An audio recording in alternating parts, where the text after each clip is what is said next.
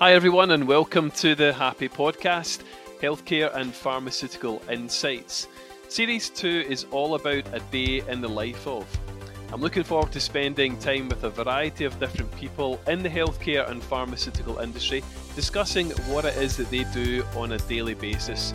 So sit back, relax, and enjoy. Back, everyone, to another session of HaPi. I'm really delighted that you've taken the time to join us, and we're going slightly off piece today in this uh, particular episode. We've had a, a, a, series recently on a day in the life of, and I'm really pleased that we're taking a slightly different angle today and, and welcome Mark Jones.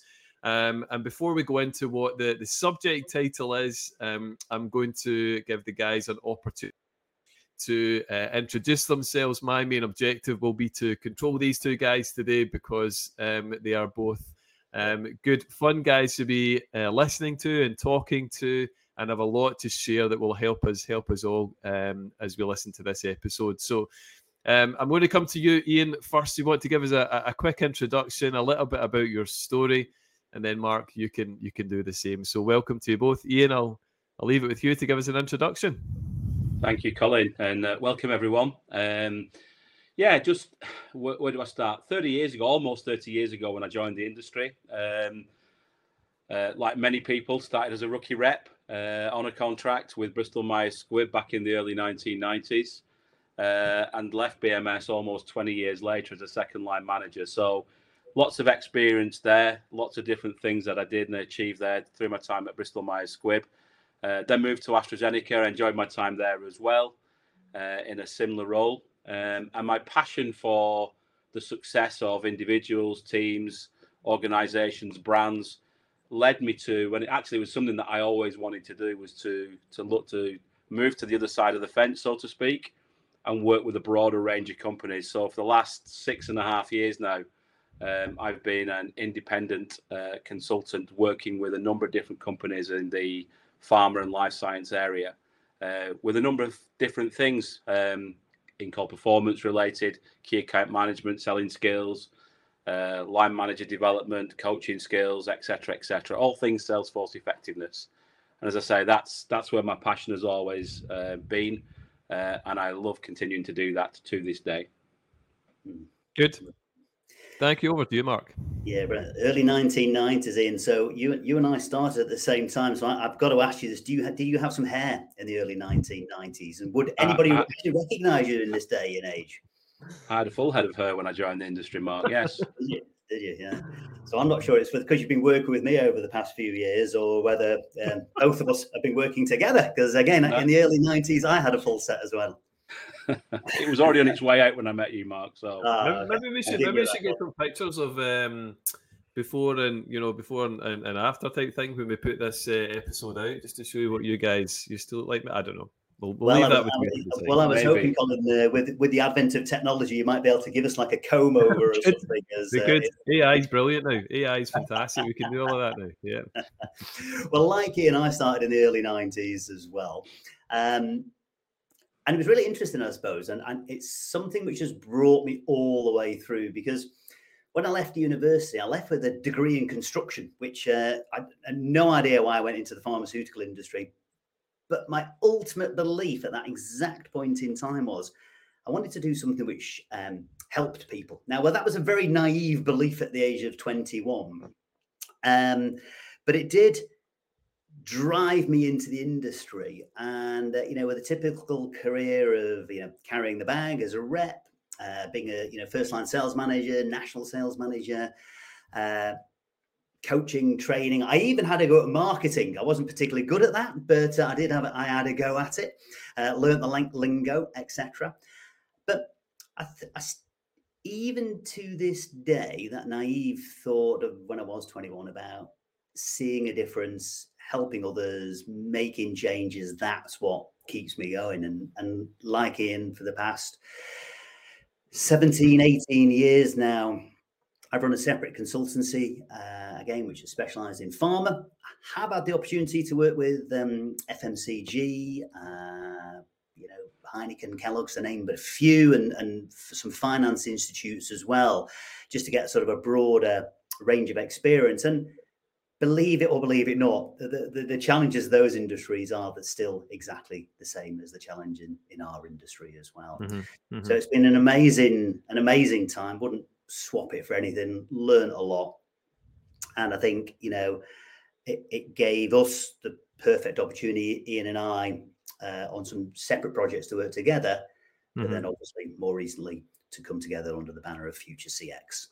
Good, excellent. I mean, you're you're both well known within pharma and names that are that are, are very familiar. So I, I, am genuinely excited about this conversation because I, I think there'll be a number of people will uh, engage in this and hopefully reach out to you for maybe expand on what you're going to share with us today yeah. as well. So um, really pleased that you've you've taken the time to to come on to the to the podcast. So we're going to cover a subject title which um, predominantly has been something that that you both uh, with myself have thought right this would be a, a, good area to go down a good discussion area to to look at so the the subject or the title that we're going to look at today is, is what got you to here will not be sufficient to get you to where you need to be. And um, I thought it was a very, very clever title and obviously something that means a lot to you both. And we're going to look at like four or five different areas within our discussion just now, um, which uh, Mark and Ian are both going to to respond to on that particular that particular title. But before we do that, the first um, kind of point or question. Um, so you both have very successful training companies, which people within pharma space know, and you've both shared there just now. So why did you see the need to to set up Future CX? I don't know who wants to go first, but we'll maybe, we'll maybe go back to to Ian um, since you've been waiting patiently there. So why, why did you see the the, the, the need to yeah, I, I mean it, it's a great it's a great question, Colin, and I think you know, Mark and I had already done some work together through our respective consultancies. So we were working quite close on a number of projects. And one of the things that struck us, particularly when COVID first hit, was that there needed to be a radical change in the way that, as an industry, um, we sought to engage our customers, and that's obvious. Everybody knows that. I mean, we're on we're on a virtual call today. I don't think many people have done a virtual call in this way before COVID hit. So the the technology, etc., was accelerated, and people were having to learn how to deal with it to get the most from it.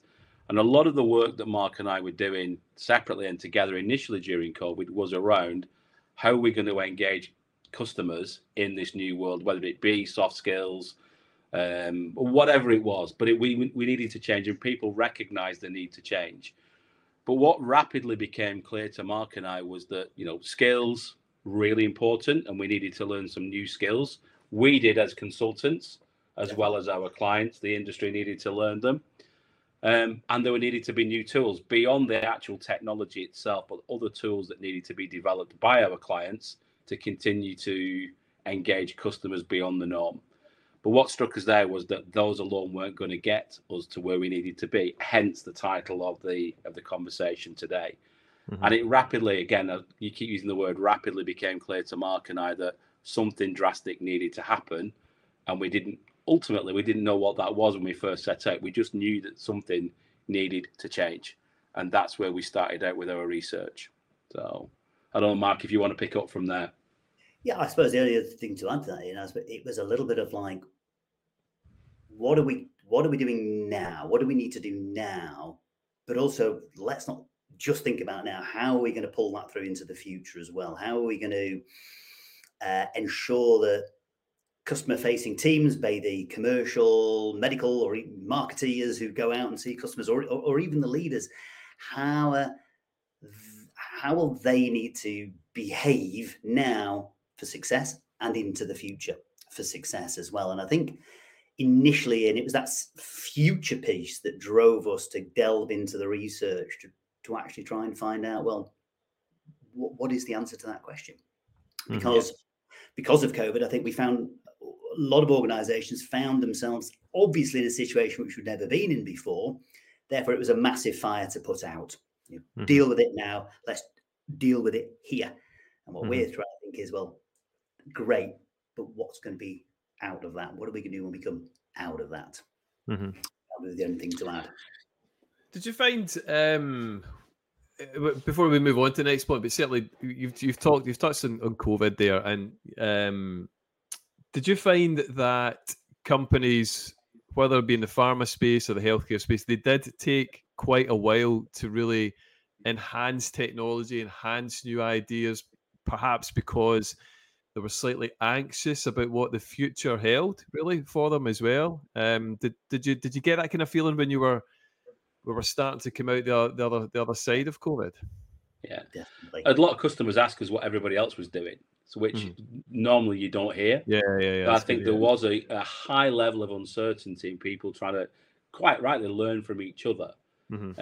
Um, but we, you know, we noticed one or two companies were being particularly bold in their decisions, and were seeking to find that pathway to that future state that Mark's just touched on. Um, but it rapidly became clear that you know a lot of companies were just seeking to survive. Mm-hmm. I don't mean as in in terms of the business to survive, but how do we get through this period of time, yeah. rather than how do we thrive through this period and into the future. And that's mm-hmm. where we sort of start started out was okay, it's one thing to survive, but how can you make the best of this? How can you come out of this stronger? Mm-hmm. And that's in essence where the company was born. In that in that quest. Sorry. Yeah, no, sorry, no, no, yeah, no, but I think that's I think you know I, it's funny. You know, I'm just reflecting back now on, where it all started, and I'm just thinking, actually, as a business owner myself and yourself, you know, we we faced similar challenges uh, as we've run our businesses over the past few years. You know, um, sometimes a little bit of feast and famine. Sometimes the contract just drops. COVID hits, and and again, I suppose it's that mentality that we had and many other great entrepreneurs and business owners as well. How do you keep going in the face of adversity as an entrepreneur? You know, what do you act, what are the behaviors, what are the mindsets that you've got as an as an entrepreneur? Of course, we're talking outside of, of, of pharma and the in, in industry here, mm-hmm. but surely those behaviors that drive us to look for success in any opportunity uh, positive or negative, could we? Are those the types of behaviors and mindsets that we could start building within our own industry? I, yeah. I think well, that's a, a, a, little thought process that I, yeah. I know I certainly went through.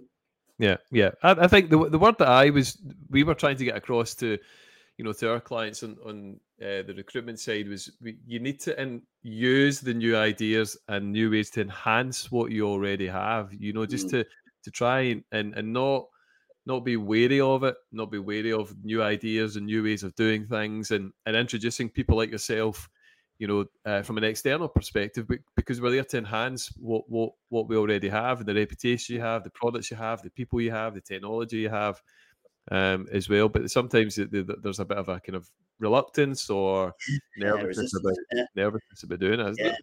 it? it? was interesting, Colin, because you know Mark touched on on the the, the the, the word entrepreneur. So we we did lots of research. We set out by okay, what what are the thought leadership, you know, articles that are and and I think particularly around McKinsey were prolific in the early stages of of COVID, churning out umpteen articles each week, each month around what the future looked like. And, and this entrepreneurial approach became really, really clear very, mm-hmm. very quickly for us. So, but the challenge was nobody really find. So, as I say, McKinsey in particular were brilliant in some of the stuff that they were churning out. But actually, no one publication, no one place could you find the route map to what that success would look like. Mm-hmm. Each was, you know, had different ideas, and and the work that we did over quite an extended period of time initially was to can we find can we find the sweet spot from all this work that everybody's doing not only in pharma but in other sectors as well mm-hmm. and piece together what could be that route map into that future state that everybody is looking to find? Yeah. And that's where we believe we'll be la- we landed with the behaviors that we identified. Yeah. Uh, so yeah. good. Yeah. Good. Okay Let's move on um, to the kind of second point that, that, that, we, we want to try and cover together and get, get your thoughts on. And this is round, um, round about what you think organisations need to do um, because they can't do everything. And I think it's, it's a really you know clever way of of of wording that. I'm not taking any credit for the wording of that that question um, in any way, shape, or form. Um, but I do think it's it's a really clever way because they can, you know, and, and we are in a similar position to yourselves. We were trying to support from an external perspective. So um, let, us cover cover off that point together and let, let's let's get your thoughts on that. So what what do you think organ, organizations need to do because they can't they can't do everything? So I think look, you know, our pharma as an organization is massive as we well know. You know everything from uh, you know customer facing teams r&d operations uh, project management office or you know all those. It's it, it's it's a it's a beast. We, we know most pharma organizations are beasts. You know and our i suppose our speciality over the years uh, and, and of course still is you know is is that customer facing piece how do we make that the best it can ultimately be, both now and again, as we said, into the future? And of course, when we talk customer facing, be really clear, you know, commercial or medical in this situation. And I think, you know, if we were to probably reflect back on the past couple of years and, and, and prior to that, you know, we could probably name the, the, the elements of where we've placed our focus account management, selling skills, uh, uh, medical sort of excellence uh, frameworks, engagement frameworks, those types of mm-hmm. things, mm-hmm. capability frameworks. Uh, we've probably placed our focus in using organisations to, um, you know, measure whether we're implementing brand brand strategy or not, mm-hmm. mm-hmm. and it it continues every year, Colin. Mm-hmm every year is almost the same. And again, keeps on coming back to the title of the podcast. What got you here won't get you there. We, have done mm-hmm. the research. We know the 14 key behaviors that people will need to be successful now and into the future. So, you know, all critical, all critical. We, and, and we continue to do, you know, uh, you know, focus on some of these skills which are critical. But unless you've got the behaviors which sit behind those critical skills, yeah, absolutely, you're yeah. going to have what you've got uh, just be a year later. Mm-hmm. Mm-hmm. that's what I'm going to start with Ian. I don't know whether that's an answer or not, but uh, it's a little being in my bonnet. No, that's good. That's good. I think one of the, one of the things to, again to build on that is that you know if if if a pharma company, business unit, whatever has has a plan for the, the future of their customer or commercial excellence, their customer engagement, however you want to define it, is be really honest with yourself. Is it is it different? Is it bold? Is it challenging? Is it entrepreneurial? Or to Mark's point, is it basically rinse and repeat what we've done before? Mm-hmm. Okay, mm-hmm. the content might be a little bit different, but we're basically going to do, as Mark said, the same thing again. And one of the things that I would suggest is we need to simplify not complicate the way forward. And one of the things when Mark and I set up Future CX, one of our core principles is that we we simplify everything as much as we can, because the simpler things are, and there's lots of research around this too, shows that the simpler things are, the much more likely they are to be implemented and implemented well. So I think you know the, the first challenge for anybody from pharma that, that's watching or listening to this is, you know, is your plan going to get? Is it different? Is it bold? Is it entrepreneurial? If it isn't, it's probably not going to get you to where you need to be. And is what you're looking to do. Have you have you truly identified the things that are going to make the biggest difference and focus with a simple, effective plan to make a difference with those things? Mm-hmm. And again, if not, then go back and have a look at it, is what I would say. And that's what we're we're trying to encourage our clients to do. What kind of response do you get when you um when you you kind of ask that question? Because I, I I'm 100% on board with you in terms of, you know, what uh, are you being bold? Are you being different? Are you thinking, you know, uh, out the box, so to speak, um, from that phrase? But what, what kind of response do you get from from people when you when you put that challenge to them? I'm going to chip in first, in if I may, because what what okay. does always make me smile is that when we set up Future CX, obviously, as we would do with any business, you do your plan, you you do your market research, and, and you, you get all your market research uh, gatherings together, etc. And we did a market research on uh, the word entrepreneurial within mm-hmm. the industry. And I have to say, I was absolutely amazed at almost the resistance for that word. Mm, okay. Okay. And people say, well, you can't say that, you know, because entrepreneurial means you're always going to be risky and, you know, uh, you're always going to push boundaries. You know, we have lots of compliance and regulations and medical. And I'm, I'm sat there, I'm thinking, I know all that. I've been in the industry for 32 years. I, I know the, the barriers we fit in. And FMCG has the same barriers, finance mm-hmm. has the same barriers, some grey areas, but, you know, the, the same barriers. But we spent an hour debating the word entrepreneurial. But ultimately, entrepreneurial just means really simple things like, you know, makes decisions for themselves, can prioritize, uh, is resilient in the face of, um, you know, challenge. Um, you know, is maybe obsessed by outcomes and, and, and gathering people to perhaps achieve the things that they didn't believe they could achieve because they've not mm-hmm. got the resources, but they're willing to bring those resources together. Mm-hmm. So, in my mind, the simplicity of that is the word entrepreneurial just brings that together. And it, I, always ask myself the same question as a leader, would I want people in my team to be entrepreneurial with that definition that, I've just given? And of course, the answer would be yes. Of course, I would, as probably everyone in this podcast would be listening to. And, and if they are listening and they're nodding, then entrepreneurial is the right word. And it doesn't mean going back to improving your closing skills or writing a solid objective or you know uh, being inspirational of the community customer they're all really important but if we've got the right behaviors which i just defined before mm-hmm. people will automatically do that and yeah. i think one of sorry and i'm on a soapbox here now and i've gone for it i'm off i'm, I'm for it I because look colin at the moment what's the biggest word we, we often hear at the moment and Ian and play pick up on this one. Omni-channel. Wherever I go, omni-channel this, omni-channel that. Ian, what did we hear in Barcelona? I thought that was a brilliant uh, presentation in Barcelona. Yeah, omni-channel isn't a destination; it's part of the journey. Yeah, and that that came from. I'll give him a name check because it was brilliant.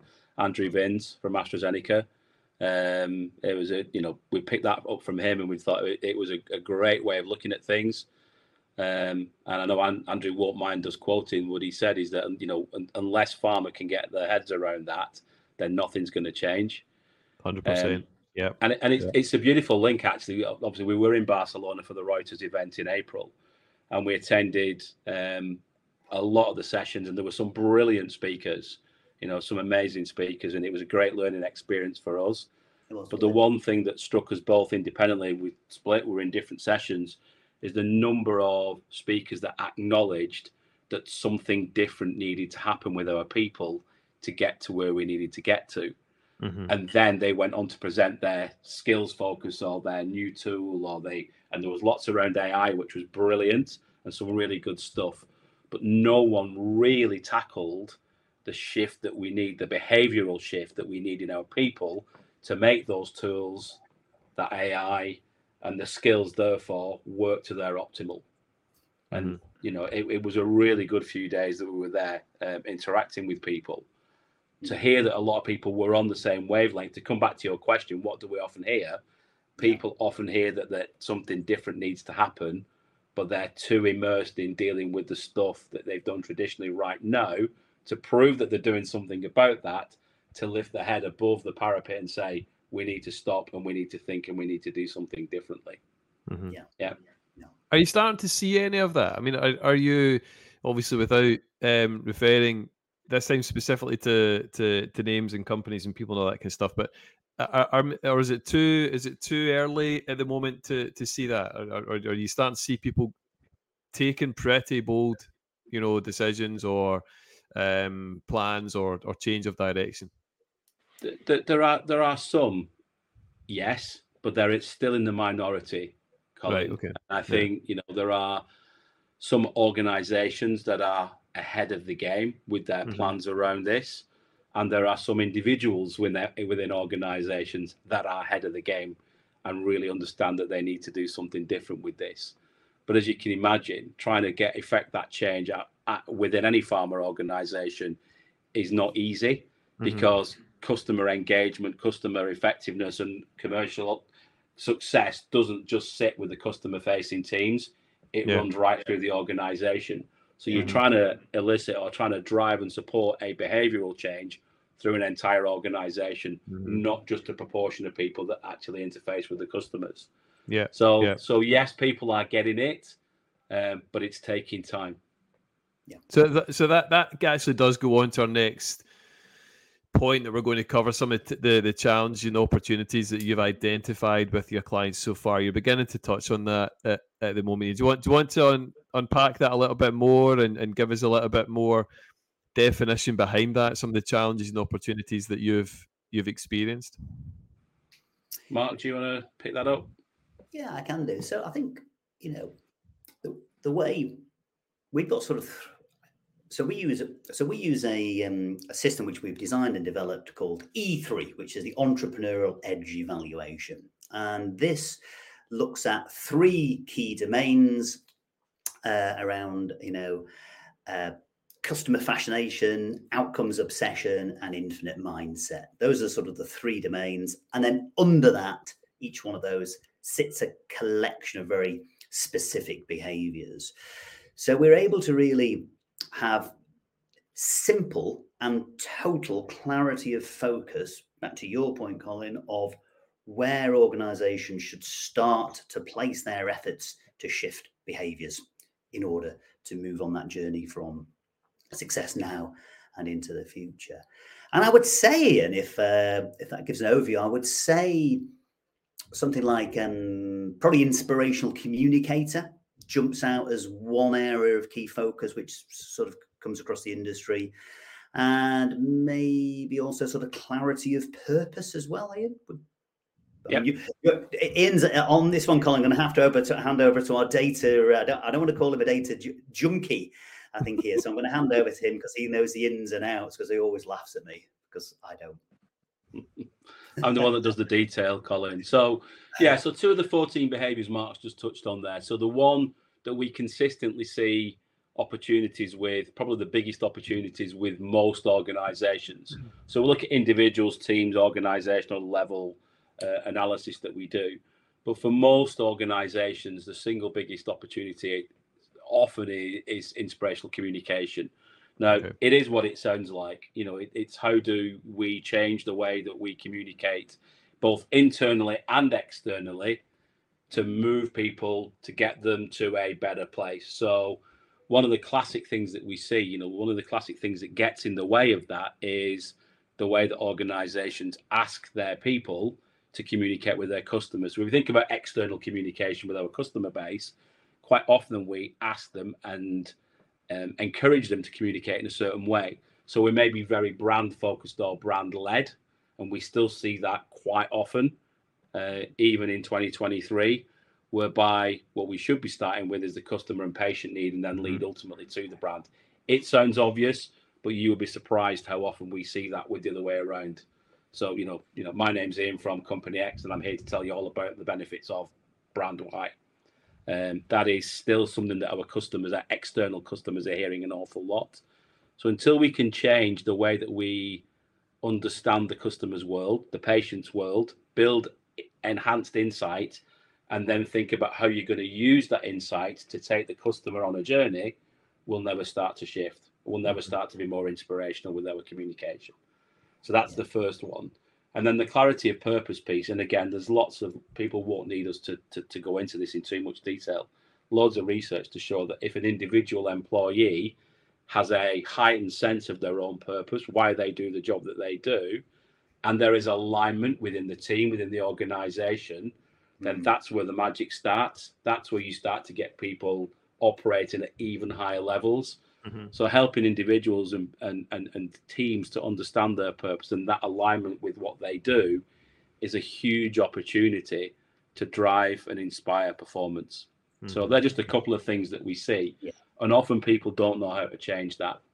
And the things that they measure and drive people to deliver on a day to day basis conflict with the behaviors that we want people to exhibit.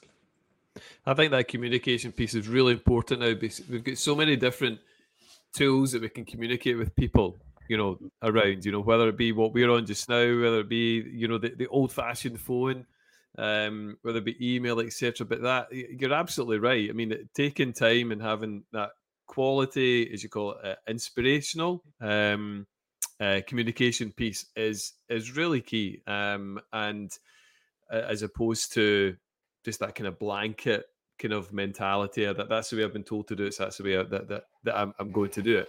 Still get the key messages across that you've been asked to get across from your marketing team or, or whatever. Um, but the, the, the way in which we communicate with each other now is just it's, it's changing all the time. You know, isn't it? It's changing all the time, all the time. So, yeah, well, it is, and I think you know, for, back to uh, you know, we were, I was on my uh, soapbox about omni-channel before. Um, if the team don't believe that omni-channel will help them with the business, then there's very little chance it'll be a successful rollout or implementation in any organization. Mm-hmm. Yeah, absolutely. you know, one one of the other behaviors is embraces technology. You know, and as you know, just to build on your point, it's not about have you got the latest iPhone or do you enjoy the latest iPhone. It's can you see there's a need to use technology to drive your business forwards as a mm-hmm. business owner. Mm-hmm. Again, we do see low scores in that as well. So again, from an organizational perspective, you know, you can zoom in on that, do something about that. And the bigger effect, the bigger impact on that then would be people embracing technology, using it to drive their business, understanding what needs to happen. And omni-channel just becomes a word. It's about the behavior and the understanding of what you're there and, and mm-hmm. can achieve with, with, with technology. Good. So, Colin, there's one, one last thing I just want to say on yeah, this section in terms of. So, I, I, think actually quite often organisations understand that they need to change. We've already said that we, we, we hear this a lot, but it's the, the understanding what to do. We completed a, a the first part of a project quite recently with um, quite a sizable um, group of people actually in the, in the UK, and we the insight that we gave them as a result of the E3 evaluation. Mark mentioned the, the evaluation that we do around those 14 behaviors was really, really interesting. And we had a conversation with the head of learning and development after we presented the initial results back. And he thanked us because, and I don't think these were the exact words that he used, but effectively what we did done is we'd given him the key to unlock the capability that he'd been trying to drive for the last 12 months. Mm-hmm. So, you know, Mark knows I like an, an analogy. Quite often we know what is behind the door, but we just can't unlock the door to get in to do something about what we need, to, what we want to get hold of behind the door.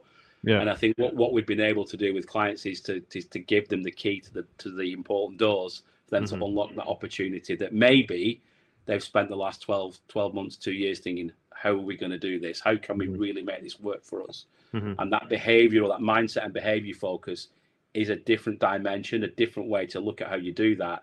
And it absolutely is an enabler. Mm-hmm. Yeah. So I yeah. think, you know, the more we can embrace that and think about that, then the more we're going to shift some of those barriers that organizations are seeing at the moment on yeah. that journey to the future. Yeah. Good. Yeah. And and again that, that that kind of moves us on to we're, we're going on to a couple more points. And just as a uh, just a reminder what we're covering here is is is what got us to where we are just now. Won't necessarily get us where we need to where we need to be. And just beginning to to kind of draw this conversation to a conclusion a conclusion. Let, let's hear from you in terms of um, ultimately how you have managed to help some clients. So you've just, again you've just touched on it there, uh, Ian, as, as, as we get into as we get into that. Um, so is there any specific examples, practical examples you can say, yeah, we've managed to do to do this in terms of helping clients change? Go on, Yeah, so I'll, I'll just kick us off in. So I think you know, for us, it's about you know three steps: evaluating, developing and embedding you know because obviously you want sustainability which is the long term piece of mm-hmm. course. So the evaluation for the e3 you know brilliant identifies clearly and very specifically what i need to do as an individual to be stronger but also what are my strengths and how can i build on those as well. So i think that's really important from an organizational perspective, where now can we place our focus and effort? So, keeping things clear, specific, uh, with some really simple recommendations. And again, based on how many years of knowledge now in 60 years of knowledge in the industry knowing what things work what things don't and that's what gives us the opportunity to provide some recommendations. And, and ian i know i've given a bit of more of an overview there so maybe a bit more of a case study would would help. Yeah i mean just to pick up on inspirational communicator is the obvious one because it's the one that we see is the, as the biggest opportunity for a lot of our clients is where so the, there's two ways that we can help. One is we have um, what we call the E3 Academy. So we have some curated content online um, our clients can access. So if an individual has a specific development need, they get access to our curated content. So that's articles, podcasts, videos, etc. That aren't mm-hmm. just drawn from pharma and life sciences. They're drawn from a whole uh, array of different backgrounds, different seg- sectors, to really help to catalyze how people think about their development and there's some assets that we provide alongside that to help drive that that sort of that growth. Mm-hmm. So people can actually pick up the mantle with their own development from day one, mm-hmm. rather than again, no disrespect to our colleagues in L and D, we're the same. If someone gives you a challenge, it can often take you a good few weeks to come up with the solution to roll it out. Mm-hmm. You can't you with this you can go from day one. This is what I need to do, and I can access that information, those mm-hmm. resources straight away. I can make a difference straight away.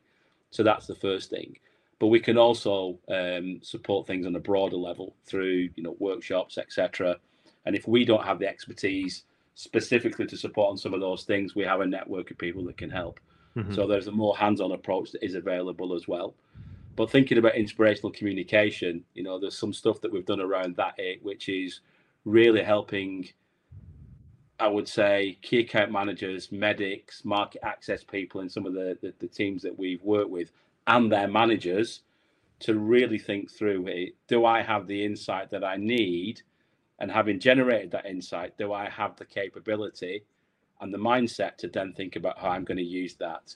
Mm-hmm. So we've seen some real shifts in the way that people are approaching their customers and managers are supporting that through their activities, through their coaching, etc but also working with marketing teams, medical affairs teams to ensure that the assets that are being provided to support those customer facing conversations mm. are aligned with the direction of travel that we want to go in.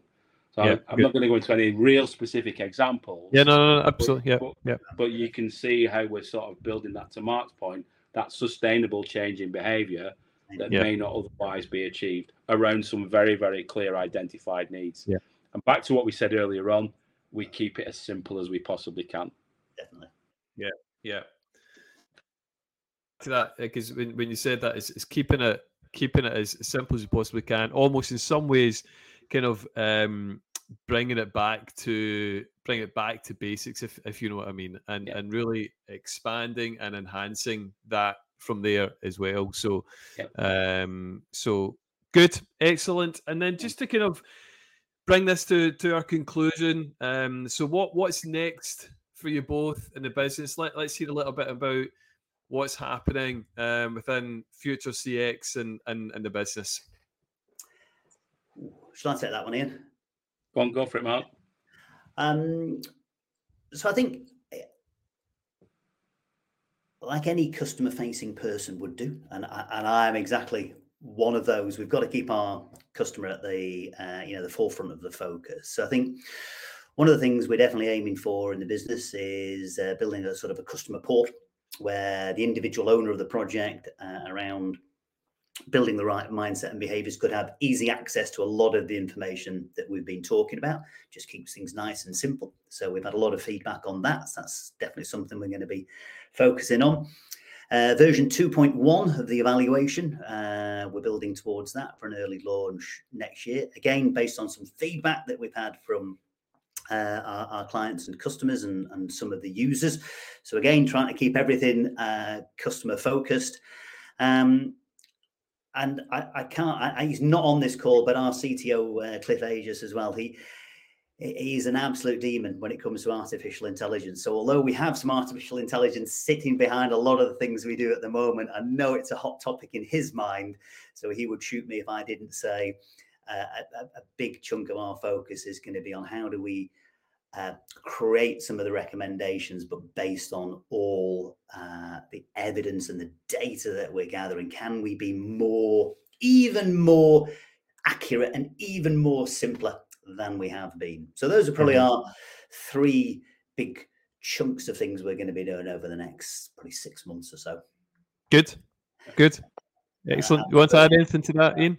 Just continuing to challenge the behaviours that we that we identified through the research. So the research hasn't stopped. So you know, as an entrepreneur, continuous improvement, always looking to the future to test if, if what we're doing is still the right thing. So Mark talks there about how we deliver what we deliver and the plans we have around that. They're very very clear but we're also still continuing to challenge are, are the behaviors that we've identified still fit for purpose mm-hmm. um, and you know if, if new behaviors emerge the ones we need we have need to change then we're absolutely up for that as well mm-hmm. yeah, yeah so i suppose that's the that's the piece here isn't it you know we know we know it's probably the royal we us and, and everyone else listening to this podcast you know if you've got the right mindset